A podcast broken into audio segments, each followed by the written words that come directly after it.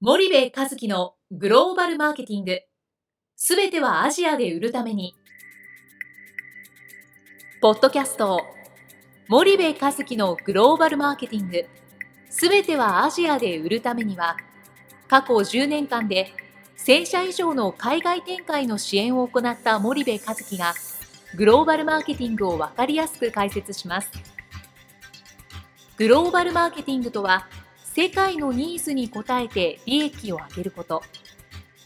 アジアで売るためには、ものづくりプラスグローバルマーケティングを武器とした戦略を持たなければなりません。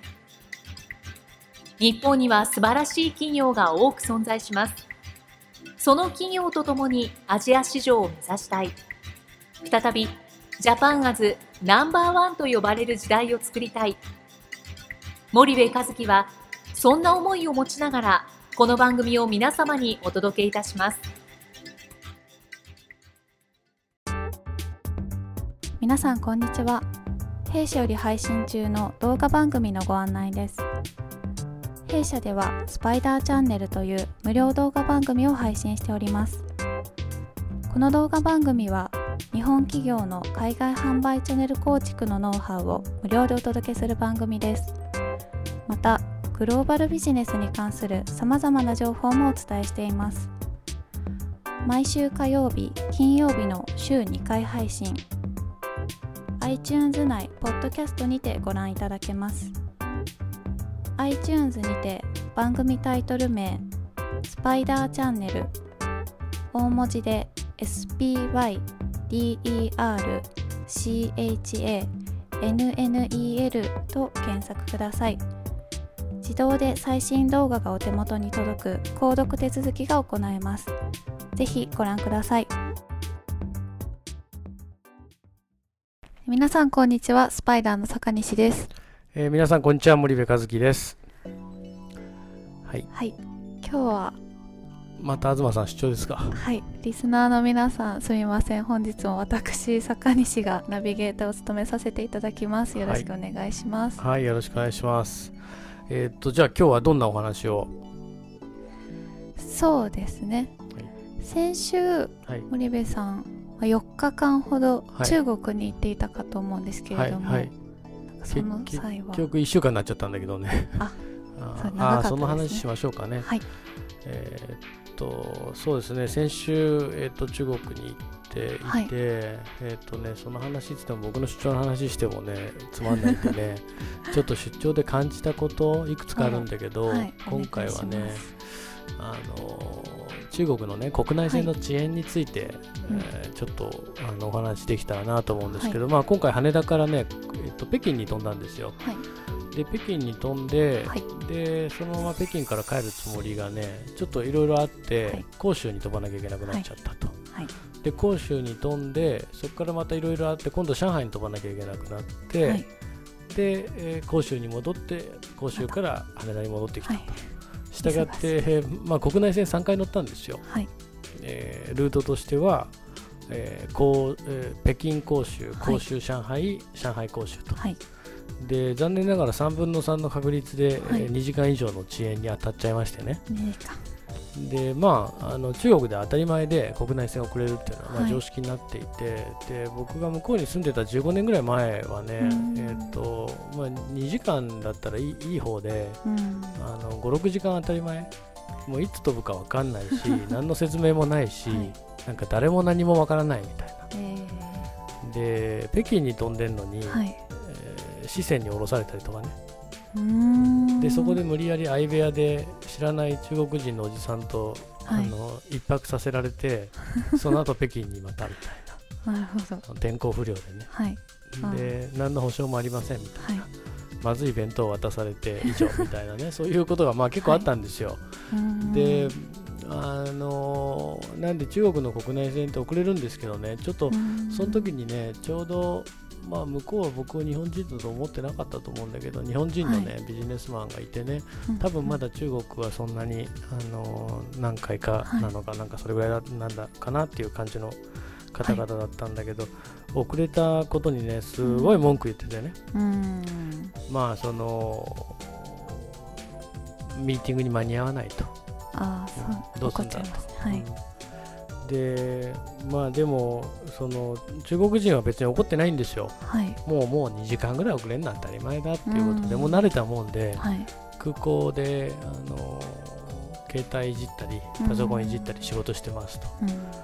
で結局その中国の国内線って例えば当日、はい、明日の午後のミーティングであったら普通日本人の感覚だったら明日の午前中に出れば、はいね、まあ、国内線なんて23時間34時間ぐらいでどこでも中国着くわけだから、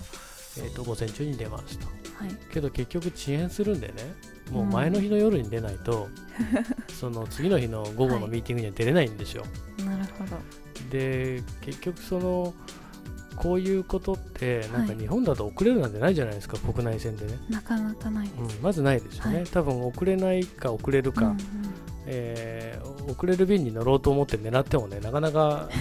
乗れないっていう状態だと思うのね、はい。でも中国では今回みたいに3分の3で遅れるわけですよ、2時間以上ね。はい、でそうするとそ、それにこう一個一個腹を立ててると、うん、もうなんかね、精神的に持たなくなるんですね、中国ビジネスやってるとね。はい、だから、このゆるーく行くみたいな。なるほど。なんて言ったらいいのかな。ゆるーく行こうぜ、ブックオフって CM してる？知らないよね。知らないです。うん、まあ、あるんだけど、あのなんかそういう感じでちょっとねゆるく構えないと本当に精神がやられちゃうっていうね、うん、で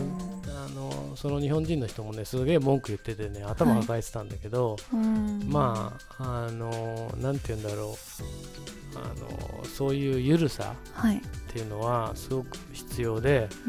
あのこれでもね15年前に比べたら中国の国内線の遅延ってすごい良くなってるんですよ。あそうなんですね、うん、空港はだいぶ綺麗になったし、であのスチュワーデスもまだまだあの JAL アナのレベルに比べたらね、はい、あのもうありえないあのスチュワーデスってたくさんいるけど、うん、それでも良くなった、サービスもね。はい、だからなんかその中国に出張行った時は、はい。えー、ゆるく。腹を立てないと、はい、これでもすごく良くなって15年でこれだけ改善されたっていうのはねあの当時を知ってる人は多分リスナーの中にもたくさんいると思うんだけどびっくりすると思うんだよね。僕の国内線のね一番最低の最悪記録はね 機内に閉じ込められて6時間っていうのがあって。きついですね、うん、でどういうことかというとその機内飛行機が遅れるとね、はい、空港から航空会社は罰金を取られるんだよね多分ねだから一旦飛べないって分かってても乗客を機内に乗せて、はい、でその発着所からちょっと離れるんだよね。でそうすると罰金を免れるとかなんかそんなルールになってると思うのね。なるほど。だから一旦機内に全員詰め込みますと、うん、で2時間ぐらいは中国人もみんな我慢するんだけど、はい、2時間ぐらいするとブーブーブーブー言い出す。そうすると一斉に弁当を配って弁当を配るとね、はい、すごい不思議で中国の人たちみんな黙るんでね。とりあえず弁当食うとでその弁当食ってる間静かにしてて、はい、でその後また1時間1時間半ぐらいは静かなんだよね。それでこう時間を稼ぐっていう、ね、面白い上等手段があったんだけど、最近はその弁当配ったぐらいじゃねみんな黙らないし。でもまあ2時間以上待たされることもないから、あの中国に出張行って国内線乗るときは、はい、えー、必ず前日に入るということを心がけて、はい、えー7割の確率で国内線は遅れます。なので、えー、あの注意をしてゆるく、はい、えー、行くとあんまり腹を立てないと、はい、いうことに、えー、気をつけてもらったらいいんじゃないかなと思います。わかりました。はい。今日はこんな感じでいいですか？はい、ありがとうございます。はい。ではこちらで。はい。はい、ありがとうございました。はい、ありがとうございました。本日のポッドキャストはいかがでしたか？番組では森部和樹への質問をお待ちしております。ご質問は podcast アットマーク spydergrp.com ポッドキャストアットマークスパイダー grp .com までお申し込みください。たくさんのご質問をお待ちしております。それではまた次回お目にかかりましょう。